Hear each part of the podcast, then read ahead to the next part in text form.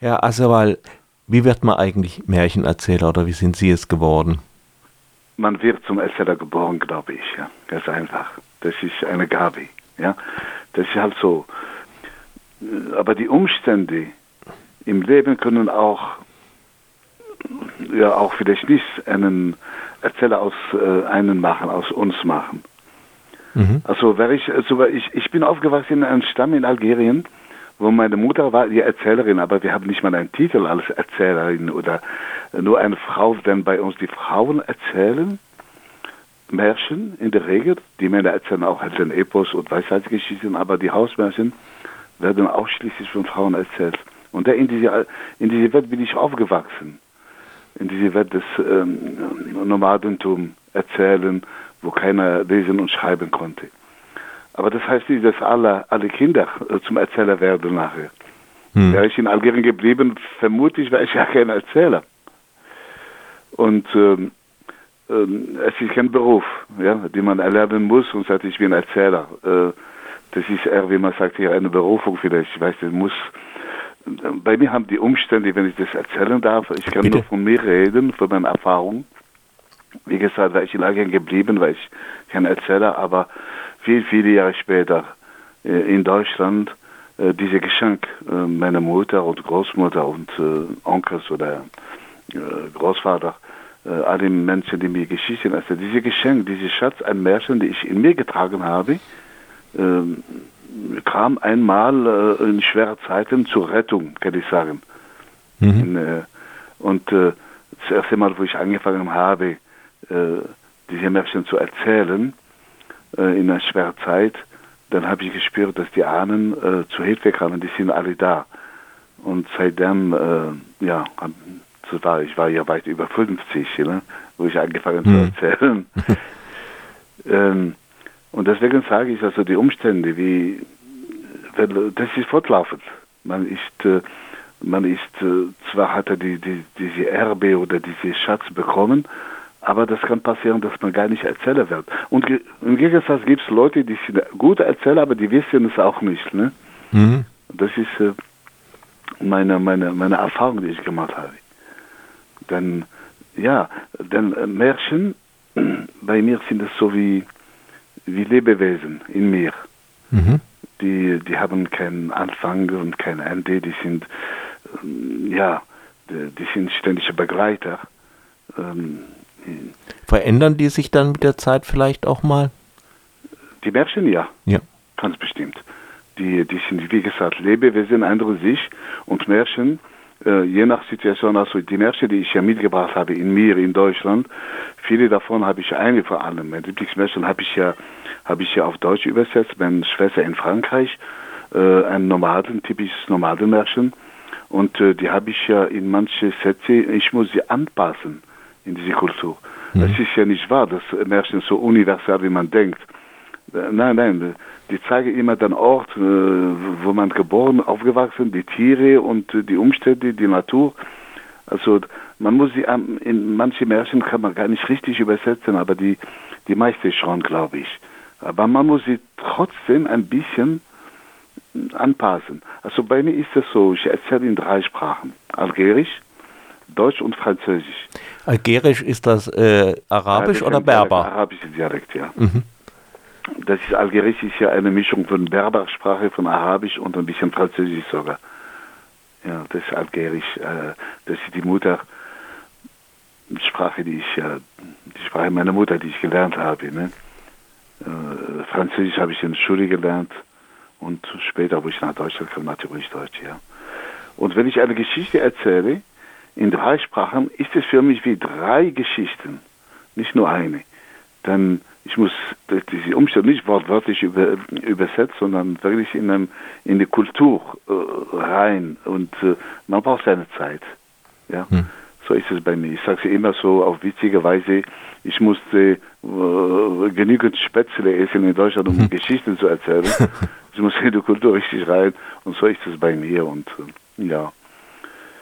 Was, was ist eigentlich der, äh, wie unterscheidet sich ein Märchen von, von irgendeiner Geschichte, Kurzgeschichte oder sonst was? Ja, habe ich, habe ich, habe ich, ich weiß nicht, habe ich an Geschichten, ist es ein äh, großer Begriff wie alles. Äh, sind äh, Märchen dabei, die sind viele Sachen dabei. Eine Geschichte, glaube ich, also meiner Achtung ist es ein Ereignis, der stattgefunden hat mit Datum von Anfang bis äh, Ende. Äh, äh, eine Wahrheit, die, äh, aber ich sage Wahrheit in Anführungszeichen, man kann es auch ein bisschen verfälschen, aber das ist ein Ereignis, der in der Regel immer so festgehalten wird, in Büchern zum Beispiel. Ein mhm. Lehrer ist ein Geschichtenerzähler, wenn er diese Geschichte von Zweiten Weltkrieg, von Ersten Weltkrieg, von einem Ereignis, von historischen Ereignissen, ähm, er braucht ein Buch dazu. Die ist eingebettet im Buch drin, die Geschichte, und das ist ein, ein Märchen dagegen, äh, ist ja beweglich. Die begleitet einen, die hat keinen Anfang, kein Ende. Deswegen sind sie auch, die, die, die sind unsterblich. Äh, die passen sich an, die sind wie Lebewesen, wie erwähnt, und äh, die begleiten einen und äh, wir gehen eines Tages, aber die Märchen bleiben. Und das ist ja das, das Wunderbare dabei. Die bleiben, die sind Träger von Botschaften, von Wahrheiten, von, ja, so, so habe ich die Erfahrung in diese vielen Jahre wo ich unterwegs bin und erzähle. Können Sie uns äh, eine Kostprobe geben, also wenn ich Sie sehr darum bitte?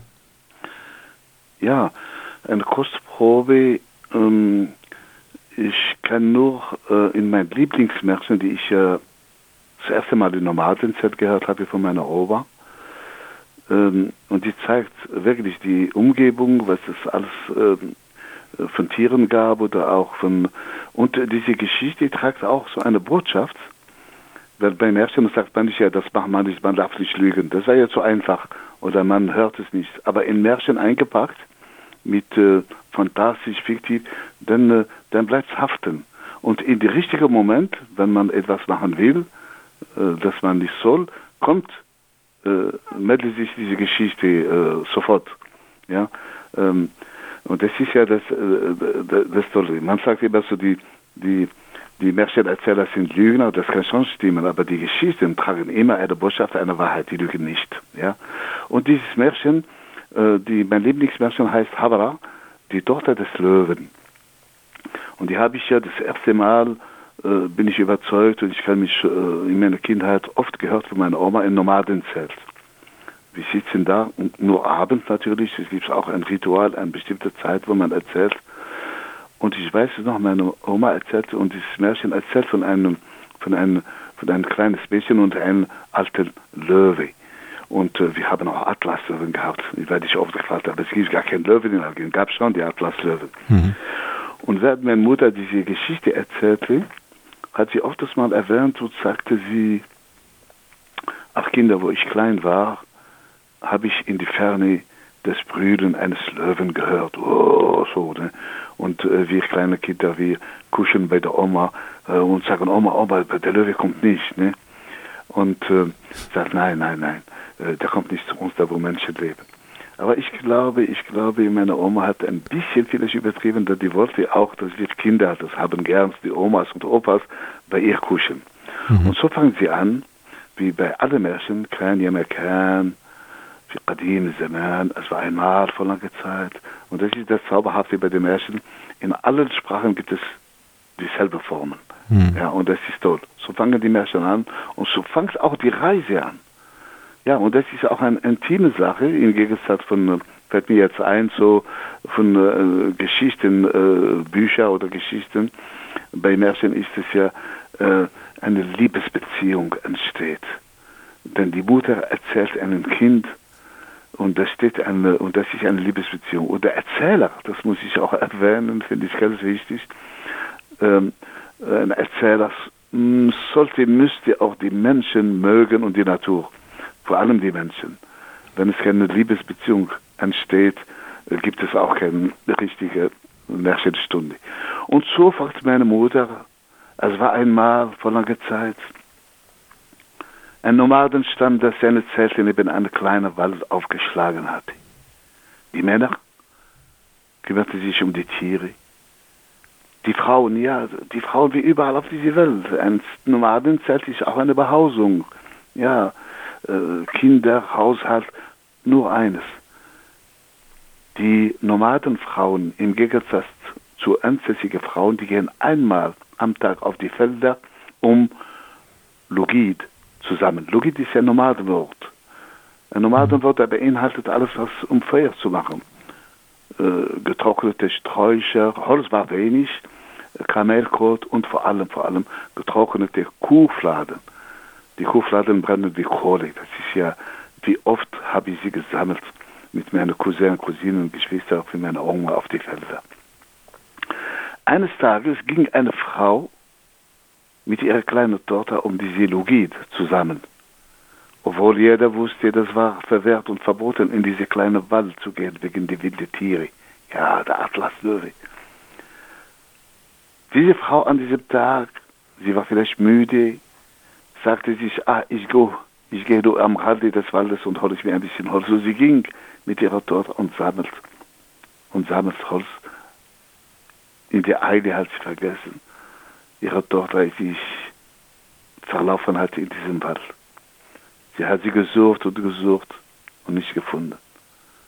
Ja, die Männer des Stamms haben mitgeholfen, sie haben mitgesucht, aber keiner hat sie gefunden. Spät Abend musste sie die Suche aufgeben. Ja. Was für eine Tragödie für den Stamm, für die Eltern natürlich. Und für den Stamm, denn der Stamm ist eine große Familie. Diese kleine Mädchen lief tief in den Wald und weinte. Ein alter, hungriger Löwe hat sie gesehen und freute sich und sagte sich, Ja Rabbi Jabli Habra, Gott hat mir ein Habra geschickt. Habra übersetze ich gern auf Deutsch alles eine Leckerbiss. Diese kleine Mädchen hat zuvor noch nie eine Löwe gesehen und die dachte, das sei eine große Katze. Und sie lief Tränen in die Augen, die Arme gestreckt zu dieser großen Katze, um Schutz zu suchen. Ja, der alte Löwe, alles das ein bisschen so sah, sein Herz wird weich, er hat Mitleid. Ja, so ist es mit Löwen, wenn sie alt werden.